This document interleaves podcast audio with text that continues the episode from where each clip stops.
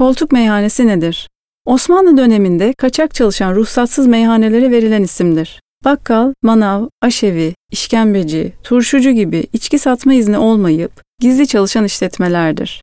Bu meyhaneler dükkanın asıl müşteri tarafından görülmeyen bir köşesinde daha çok kayıkçı, hamal gibi ayak takımına gizlice içki sunardı. Son örnekleri İstanbul Çemberli Taş civarında görülmüştür. Cumhuriyet sonrası ise ruhsatlı olsun olmasın birkaç çeşit mezeyle rakı servis eden meyhanelere koltuk meyhanesi denmeye devam edilmiştir.